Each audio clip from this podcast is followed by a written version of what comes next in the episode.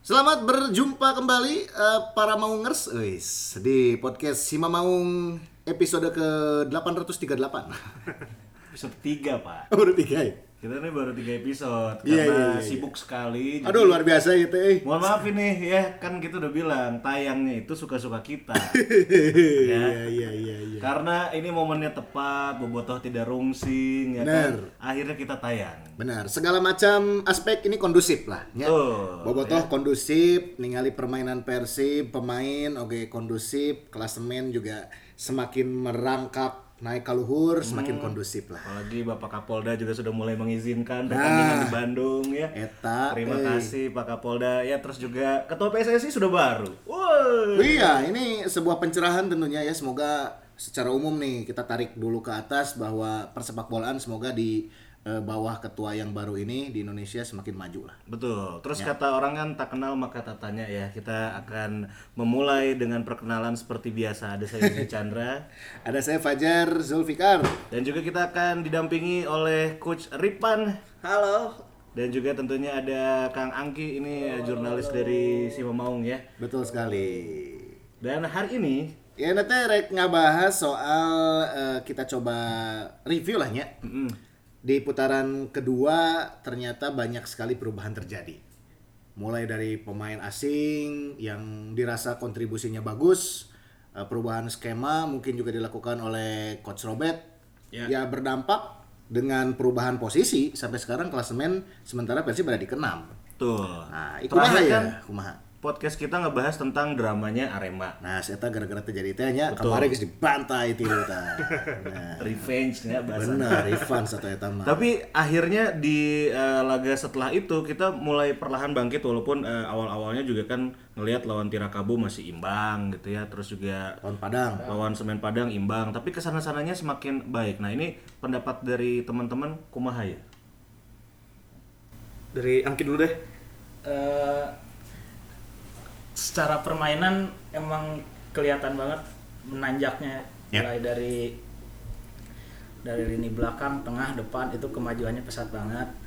Eh, peran pemain asing juga eh, sangat bagus itu ya. Jadi belakang Persib solid banget gitu di 11 pertandingan terakhir sejak Nick masuk itu cuma kemasukan 7 Hmm. 7 gol. Terus Mhm.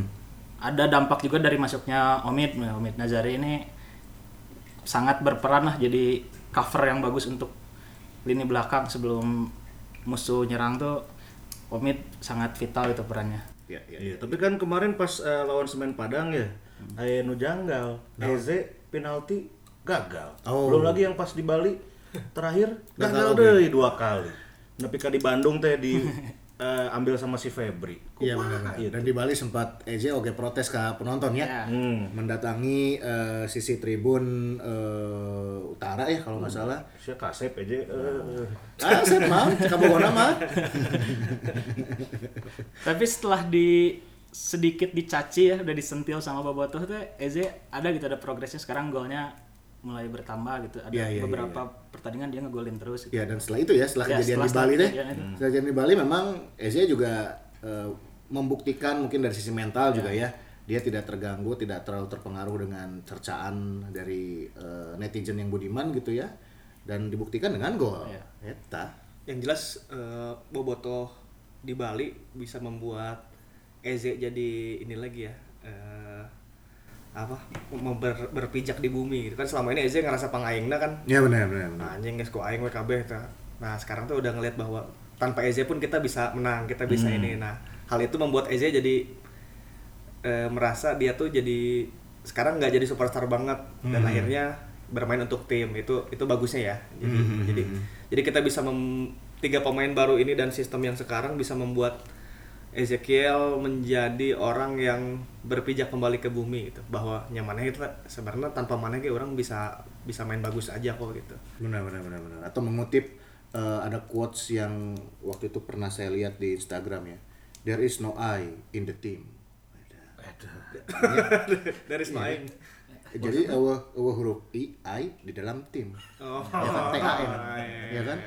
Eueuh aing di nu tim mah eueuh tim mah kabeh keseluruhan eta. Tapi kita juga mesti terima kasih sama Radovic, Bro. Nah, itu kan ada pikir ya kan ngeunah-ngeunah Ya, orang mah Progres Gomez teh alus gitu tiba-tiba mana flashback dari ka tukang Radovic. Nah. pemain pilihan Radovic ayeuna moncer cuy. Aya Freds Butuan sok. Ya. Ya.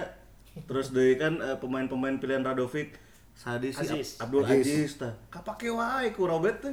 Tapi enak ya. Kenapa pada saat aya Radovic si pemain itu keluar? Duh kata Ya yang tengartieun bahasana Radovic. Lamun bahana alus ya, bahan masakan alus premium tapi kokina goreng mangre moal ngeunah. Berarti kan iya lamun hasilna alus saha kokina? Robet, Bro.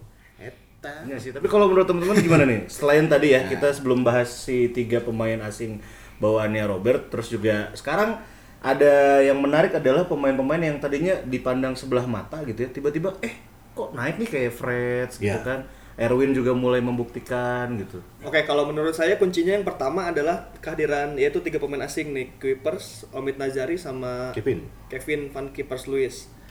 Kehadiran Kuipers bisa membuat performa Ahmad Jufrianto yang tadinya ketika berduet dengan Bojan Malisik kembali eh, menurun ya. Si Jupe ini jadi kayak back mediocre gitu ketika duet sama Bojan Malisik gampang dilewati. Hermawan ya. Nah, iya. Hermawan. Nah, itu Hermawan. Nah sekarang Jupe sudah kembali Jupe di 2014 ketika dia sangat tangguh berduet dengan Vlado. Iya. Itu artinya Kuiper sudah bisa membuat eh, Jupe nyaman. Imbasnya Imade Wirawan jadi hese jebol karena duet ini udah tangguh juga nih gitu. Jupe se- membuat eh, barikade pertahanan yang membuat Imade jadi sekarang clean sheet-nya salah satu yang terbanyak di liga loh dengan usia yang segitu ya. Putaran satu kan nggak gitu. Nah di lini tengah Omid Nazari ini pemain yang paling pintar yang pernah direkrut Persib salah satu yang pintar yang pernah direkrut Persib menurut saya karena Omid itu secara statistik memang tidak baik karena untuk pemain seperti Omid yang nggak pernah pegang bola yang cuman eh, apa ngepasang-pasang ruang aja gitu pasang pasang positioning pasang blocking untuk eh, orang ngelawan dia gitu. Artinya dia tidak banyak memegang bola tapi dia pergerakannya sangat membantu. Eh, buktinya Ajis bisa bermain sekarang sangat maksimal kan dengan duet dengan Omid Nazari. Eh, terus untuk serangan di lini tengah hampir jarang sekarang Persib diserang di tengah. Semua serangan pasti kasih sih ke wilayahnya Ardi Idrus atau ke wilayahnya Bang Pardi karena Omid Nazari dan Ajis ini secara defending nggak ketahan. Eh, maksudnya tidak keserang dan setelah eh, Omid dan Ajis ini di belakangnya ada em, Juprianto sama Nick jadi kita udah punya empat pemain di tengah yang sulit dilewati. Itu yang membuat kita sangat tangguh di putaran dua ini. Kita tuh jarang, hampir jarang jebol dari gelandang, hampir jarang karena ada Omid di situ. Ya. Nah masalahnya kan Omid bukan pemain yang eh, banyak memegang bola, jadi mungkin tidak terlihat kalau di televisi. Jadi kok, tapi orang-orang yang ke stadion tuh bisa ngelihat kok bahwa, ih jago pisan nih jelema gitu. Nah itu yang membuat performa Abdul Aziz jadi lumayan menanjak karena tidak harus memikirkan defense. Jadi Aziz sok Aziz atur-atur ke hareup gitu. Nah Aziz itu jadi berkembang. Kemudian untuk di lini depan Keepers Luis itu si Ganu henteu alusnya tapi kelihatan tuh ketika nggak ada Keepers Luis bolanya nggak ngalir. Oh.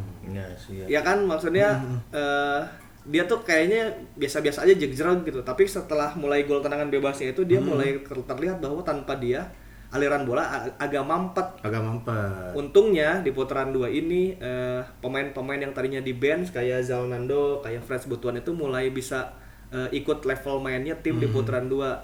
Misalnya ketika Ardi Idrus dipanggil tim nasional yang rada aneh oge nya gitu. Ya. Lawan Arema juga dipanggil Ardi Idrus padahal kan ah, masih Eric Pajrin gitu di timnas lagi rek naon.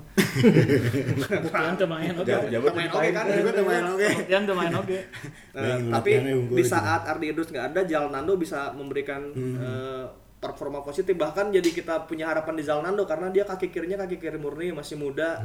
Terus kelihatan dia lebih punya passing dan crossing sebetulnya dibanding Ardi. Iya. Artinya kita punya back kiri dua back kiri yang sudah siap pakai banget nih. Nah, yang paling istimewa menurut saya adalah Freds Butuan. Freds Butuan itu bisa ketika Gozali performanya sangat turun, Freds itu bisa timbul dengan daya kejut yang sangat gila Ya. gitu. Bisa mencetak gol, bisa cutback, bisa Jika nu pemain jago pisan gitu sih, Ya, padahal putaran satu kan Putaran ini mah apa? dan bisa lompat lompat Iya, sekarang dia salah satu pemain kunci gitu di bahkan mungkin tidak tergantikan di wilayah kiri kirinya Freds kanannya uh, Bow. Bow. tapi mungkin ada problem oke di back kanan mungkin coach. Supardi kalau misalkan absen kumaha ta Nah, kalau Supardi absen mungkin eh, tidak sekuat di sebelah kiri ya. Kalau sebelah kiri kan sekarang kalau Ardiedus nggak ada sudah ada Greg lah ya Zalnando. Ya. Greg lah. Supardi absen eh, pilihannya memang di hand hand ya. Hand hand. hand hand Nah, tinggal hand hand aja sih mau naikin level apa enggak. Maksudnya jangan jangan puas dengan kondisi sekarang mana main di Persib hand gitu. Hmm. Yang harus dia naikin bahwa kamu di Persib harus jadi berguna gitu. Jadi tim jangan cuman eh, bangga main di Persib aja, tapi banggalah kamu bisa memberikan impact juga untuk Persib. Eta sih tinggal level main hand hand sih betul. tapi hand hand di musim ini kan sebenarnya nggak jelek-jelek amat itu beberapa kali dia dapat kesempatan starter Persab pernah juga ngasih asis assist. sampai dua kan waktu Eze di. Semarang untuk Eze terus yang waktu Erwin. PSS ya Ya, Terus gol kalau Erwin ya, itu itu asisnya. asis hand hand juga jadi Hand hand, oke. meskipun emang tidak sebanding dengan uh, stok back kiri yang udah lebih siap ya tapi hand hand juga sebenarnya punya potensi lah ini alus di menit-menit akhir wae hand hand teh kan karunya mainnya 90 menit bro Ya itu naon pecahkan we heula, sugan si Zalnando gitu we lah nya. Nah, yang paling ini yang paling revolusioner sekarang adalah penemuan Kim Jeffrey Kurniawan. Kim itu sekarang ternyata bisa saya jadi ini ya menemukan analisa bahwa Kim itu berguna di posisi false nine kayak kemarin gitu. Posisinya Fabregas di Piala Eropa dan Piala di Spanyol ya, di Di Spanyol, Spanyol, dan di di Spanyol, Barcelona. Jadi dia DM cuman bermain di posisi striker. Kim ini kan tipenya orang yang bermain dengan satu sentuhan, move, satu sentuhan, move kayak pemain futsal lah gitu. Abis satu sentuhan dia gerak eh, gerak liar lah. Jadi untuk di lini tengah itu tuh kadang memang tidak berguna karena eh, lini tengah kan harusnya agak mendelay dulu, agak mikir gitu. Sedangkan Kim kan tak tak tak kecepatan. Nah, ternyata kemarin ketika dia ditaruh di depan itu tuh berguna satu gol buktinya. Iya, iya. Sisanya dia tuh bisa ngepres back back Arema. Jadi kan Kim tuh liar ya.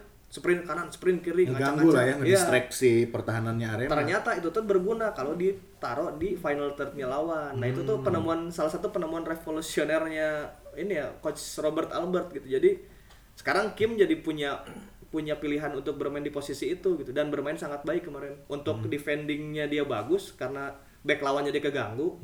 Untuk pemantul dia bagus, dia bisa mantul-mantulin bola. Ya, Oper, ya, or- oper ke Kim, pantulin, hajar. Oper ke Kim, pantulin, hajar. Nah, jadi salah satu penemuan baru yang ada di Coach Robert sekarang di akhir-akhir mau jelang kompetisi habis adalah bagusnya Fred dan bagusnya Kim dan daya ledak Erwin yang eh, Erwin kan meledak-ledak gitu. Itu tuh Sengor. Sengor itu tuh ternyata bisa berguna juga sekarang gitu. Sudah mulai Iya, iya. ketahuan lah. Artinya kita punya potensi untuk eh, naik terus merangsek ke papan atas. Berarti dari sisi squad mah mumpuni pisan ya. Teh nya. Yang kali ini sudah mumpuni karena Mumpuni, sudah ya. Coach Robertnya sudah tahu, Sudah tahu, sudah gitu. tahu. Dan setelah kemarin Kim magolkeun barbershopna beki rame. itu efek jambul nah orang Halus Kim, halus Kim. Orangnya kepikiran rek cukur dirinya, tapi rek dikerja samakeun, memang gratis. Tapi yang menarik nih ya, eh, mungkin teman-teman juga sudah bisa menganalisa Coach Robert ini di setiap pertemuannya selalu menampilkan starter yang berbeda-beda. Dan Skemanya beda-beda ya. itu juga kan terlepas dari ada yang absen, ada yang juga akumulasi dan lain sebagainya. Terus yang kemarin yang tadi sudah dibahas revolusioner ini, apakah ini dengan eh, skema coba-coba ini Robert akhirnya punya satu pakem dan sekarang tuh oh, udahlah kayak gini aja nih sampai dengan akhir musim gitu. Kalau saya lihat sih justru emang di beberapa match Robert udah punya pakemnya, main 4-4-2 gitu dengan eh, kombinasi Aziz dan Nazari di tengah gitu. Itu udah pasti terus sayapnya Febri dan Fred. Freds eh, depan Eze Eze Kevin. dan Kevin gitu. Jadi pakemnya udah punya sekarang Robert. Yang sekarang jadi perhatiannya justru dari mental pemainnya sih yang saya lihat. Mereka pemain udah lebih pede dari beberapa match awal yang udah tren positifnya udah dapat. Pemain lebih pede gitu. Mereka masuk lapangan dengan nges aing gitu nges Ya, ya. Semua leleh. ya? mas eleh gitu. Teu ngeluk gitu pas asup Ya, nya. temen eta mah ngeluk kurang biasanya. Ieu mah pemainnya pede gitu. Jadi kelihatan banget Aziz di lapangan nya nyekilna Aziz kan apa serangan gitu kemarin. Iya, iya, iya. Sekarang udah lebih kali. udah lebih luas gitu. Terus Freds lebih berani gitu. Mungkin karena tren positif itu menurut saya yang jadi bikin mental pemain eh, lebih bagus dan akhirnya skema yang dipasang Robert pun jadi jalan gitu. Terbantu dengan mental pemainnya itu. Nah, ini nih ya. Ya progres yang positif tentunya menggembirakan lah gitu ya. Apabila kalau kita bandingkan dengan putaran pertama teh, wah jauh lah ya. Dan Robert juga pernah bilang kan setelah lawan Arema Kamari teh, ini adalah eh, pertandingan salah satu pertandingan terbaik eh, Persib Bandung saat babak pertama lawan Arema teh. Cuman ya itu tadi ya, eh, kita juga melihat lagi banyak eh, rintangan yang belum dilewati ya di putaran kedua ini termasuk di tujuh pertandingan terakhir. Ternyata di beberapa pertandingan away Persib teh nenggar cadas lah boleh dibilangnya. Ayah Bali ayah Borneo. Borneo PSS. ayah Sleman. Ya kan? Nah ini nih yang bakal kita bahas. Bagaimana peluang dan juga kans Persib Bandung untuk merangsek ke papan atas? Kira-kira paling possible di posisi berapa nanti kita bahas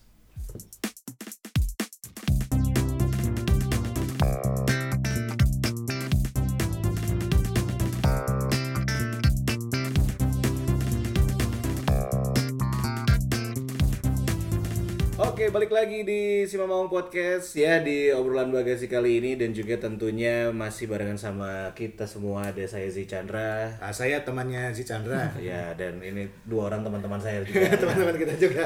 ya, saya masih tetap kurang puas nih sebenarnya Naon, dari performa anu terakhir, Bro. naon teh? Lawan Arema. Ya kan menang atuh. Ya kan eh, di Arema ge orang teh kabobolan 5. Kuduna teh bisa oge 5 ya. 5 kosong.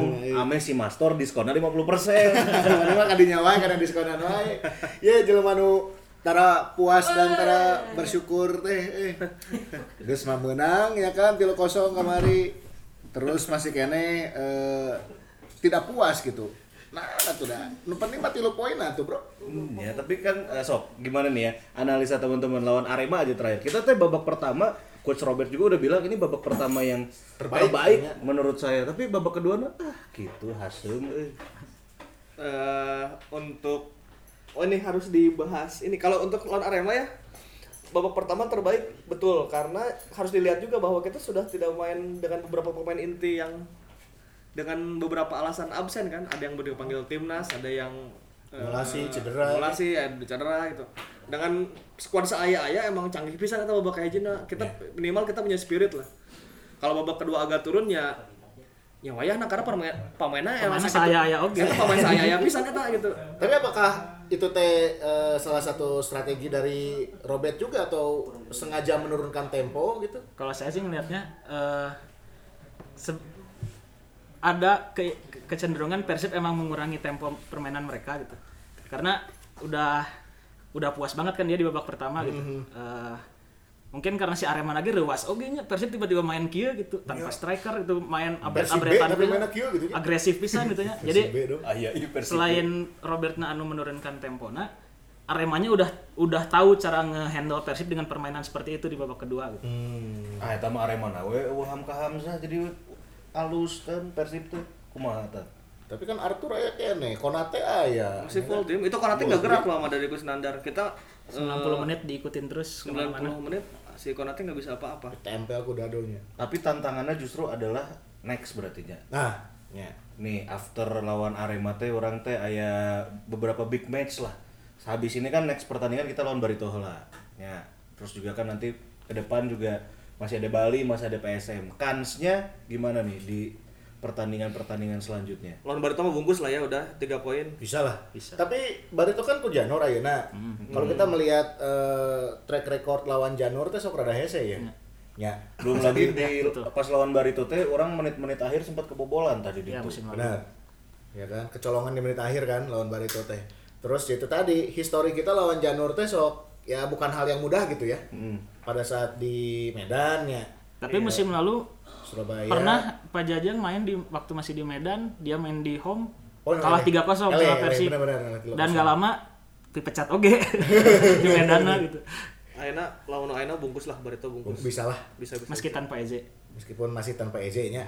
Tapi Kevin bisa main. Wah ya Bisa. Kim Ella tuh kan dia kamar Kim itu. Esteban bisa, ya nama kan Esteban bisa. Udah aman, udah aman. Febri udah balik lagi. Ya tenang lah WZ mah baik lah. Eh, cuma kan waspada tadi ya karena si Barito teh punya fighting spirit juga terbukti kan waktu di musim kemarin menit-menit akhir kita colongan. Mual, mual, Mual lah. Mual, mual, mual. Kalau ini mual karena Persib juga lagi kenceng-kencengnya. Paling abis lawan Barito kita ke Bali nih. Nah, ini trouble awal nih kayaknya karena Bal- Bali juga kan lagi ngejar poin untuk Ngejar pengen poin jadi buat mastiin juara. juaranya, mastiin juara musim ayeuna ulang nepi ka eh, leungit poin si Bali teh. Mungkin di Bali bisa imbang udah udah oke lah udah alhamdulillah lah. Hmm. Asal ambil poin aja. Habis itu Lamongan, Lamongan mah udah lah ya. Ah, Lamongan tereuy buleud lah bisa. Buleud. Punya empat pertandingan kandang dan semuanya berpotensi untuk menang sih si Persib. Empat home-nya teh potensi menang. Berarti Pada kan. 4 kali 3 ada 12 poin tambahan. Ya kan? Terus ya Sleman kan kita away. Tah. Sleman ya imbang lah. ya. Bisa lah. ya. Seto teh rada iya oge, ayeuna teh lumayan lah gitu. Tapi Seto kan punya tren agak jelek kalau main di kandang. Mereka jagonya away sebetulnya gitu kalau si Sleman. ya dan ke- kebuktian udah pernah kita kalahin juga kan di kandang ya. Ya kalaupun Sleman ini aja lah tour aja lah Boboto jalan-jalan ke Jogja. lah. Nyalah Kita mah benar. tour tour. Lawan Makassar terakhirnya. Lawan Makassar penutup. terakhir penutupan. Ya, imbang deui lah tenanawan. Berarti kan Oh menang menang. Menang bisa Kandang, aja. kandang. Peluimnya cedera. sampai Lawan. Makassar kandang. Makassar juga mungkin dalam beberapa pertandingan terakhir Boboto gak bisa ninggalin ya ada perbedaan permainan Ya, dan Makassar menurun. emang jelek di pertandingan tandang mereka. Susah menang di tandang. iya iya iya Jadi kalau melihat eh, tujuh ya tujuh pertandingan Tujuh. terakhir. Tujuh pertandingan terakhir tujuh empatnya home empat kali tiga poin bisa lah berarti di 12 poin Katilonya, Katilo ke opat main. tiga sama. besar realistis tuh ya realistis sangat. realistis ya. Tapi kan coach Robert hoyongna ya minimal lima besar we, lima besar kican kacumponan cenah. Kumaha ya? ya mungkin itu dari sisi Kalau dia sih Robert mere eh, lebih nggak mau membebani pemainnya Ah. mungkin ya. Tapi kalau kita sebagai boboto mah berekspektasi mah setinggi tinggi nawe. Ya, Saat numbung Persib di run Ya up sih, gitu. karena kan sekarang kita bedanya cuma 4 poin sama Persipura dan Nah, Madura eta yang ada di peringkat kedua posisi dan ketiga. kedua katilo keempat kalimatnya kan poinnya teh dempetannya Dempet. Teu jauh gitulah selisih poinnya jadi masih sangat memungkinkan naik lagi gitu klasemen teh dengan catatan itu tadi berarti empat partai home-nya teh sapu bersih KB 12 poin ke aman Tapi paling setuju dengan pernyataan Robert tadi sih, iya lima besar kican kacumponan, Ya. kayak heula tuh kalem bro. ya siapa tahu kan kalau bobotoh ngomong kayak gini teh pemain ge termotivasi lah Ya Robert mah merendah meureun eta mah heureuy. Robert mah ya tuh geus kolot kieu wa Nah, artinya down to earth gitu lah to pelatih kolot mah tuh Baiklah gitu. Coach Robert, Ya. bagus. ya, coba Anda buat di YouTube Anda ya. Ya ya ini kans ya memang sangat terbuka lebar ya untuk bisa memperbaiki posisi Bobotoh dan kita juga berharap ya itu tadi lawan Barito lah kuncinya ya next match bisa menang biar nanti eh, moral pemain juga tetap terjaga menurutnya dengan tren positif kemenangan dalam eh, beberapa pertandingan terakhir terus juga eh, dengan eh, kembalinya beberapa pemain yang sempat absen ya. Nu cedera kan balik deui nu akumulasi geus bisa main anu ti timnas oge bisa main deui Terus KDO ge ya bobotoh mah lamun di stadion teh nya ari pemain ker goreng seeutik Eze out, Eze out ngagolkeun deui. Wah. Semangat pemain teh jadi naik turun oge cuy. Nama tuh Tapi untuk itu nggak apa-apa sih. Kalau itu menjaga kewarasan justru. Kalau nggak digitu-gitu aja lagi goge soalnya. Iya, Pemain mah nggak apa-apa lah ditekan supaya ini juga supaya mereka sadar bahwa ekspektasi Boboto besar dan Dan pemain. kamu tuh bermain di tim sebesar Persib gitu. benar benar benar benar Nya hayang bung di hujat mah ka tadi tuh ka mana ka main di. Perseman Manokwari Ah, gitu iya, nya. gitulah. Ya, atau di Bandung United nya. nah, yang di Bandung Bandung kan ke Bandung United. Nah, Iya benar-benar. Alam itu main selalu nggak ada tekanan. Dan kalau gitu eh, kita akan tutup ya obrolan ini dengan eh, satu kesimpulan kesimpulan. lah ini dari masing-masing teman-teman kita ini yang Iya. menjadi speakers ya Betul, apalagi kalau saya sih sebenarnya masih agak melihat ragu sih untuk tembus ke tiga besar. At least minimal lima besar yakin lah. lima besar Tapi bisa kalau dari teman-teman gimana nih? Kalau dari saya, eh, dari saya ini yang pertama adalah Persib Bandung di putaran kedua, eh, apalagi semenjak atau dihitung sejak Omid, Nick dan Kevin masuk, itu tuh kalau dari klasemen peringkat pertama. Kalau putaran kedua ada klasemennya nih khusus putaran kedua Khusus putaran Persib kedua. Bandung tuh ada di peringkat pertama keduanya Persipura. Artinya kita memang selalu punya potensi untuk berada di papan atas. Musim lalu kita sempat peringkat pertama di putaran satu. Musim sekarang kita peringkat pertama di putaran dua. Putaran kedua. artinya kalau bisa konsisten aja di di posisi pertama terus gitu Eh, Persib itu punya selalu punya peluang untuk juara di setiap musimnya gitu. Dan tidak diganggu oleh hal-hal non teknis Iya ya. betul. Nah, tinggal dicari aja eh, apa a- kenapa sih kita tuh bisa musim sekarang telat panas, musim lalu eh, Panas di awal. panas Panas di awal. teuing, panas. Panas awal. Panas teuing. Tidak, overheat jadi nanya. Overheat jadi turun. tinggal dilihat aja eh, faktor-faktornya apa. Kalau misalnya potensi mah dengan kita bisa selalu peringkat pertama di putaran satu dan di musim lalu dan putaran dua musim sekarang berarti kan kita punya potensi sebetulnya gitu.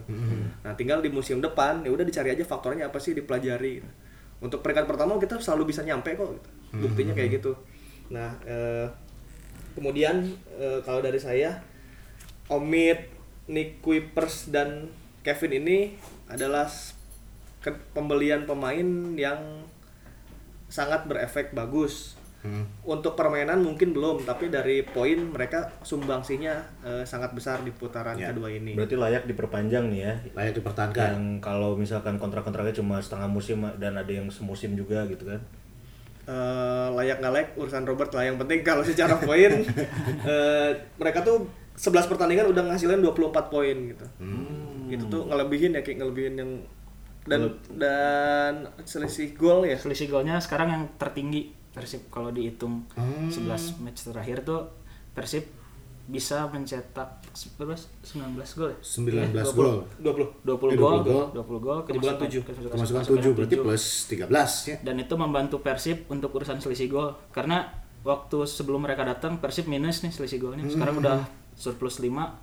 Itu akan berpengaruh untuk kejar-kejaran klasemen kan nanti kalau misalkan poinnya Iya, sama. dilihat dari selisih gol nanti. Head to headnya juga sama misalkan selisih gol kan berpengaruh makanya impactnya bagus mereka. Iyalah, berarti 4 pertandingan home oge engke lawan Barito, lawan Lamongan, eh, lawan Lampung ya, Badak sama Makassar. Makassar teh margin golnya bisa lah dua mah atau tilunya bisa lima lah lima. Nah, diskonnya gede teh, Pak.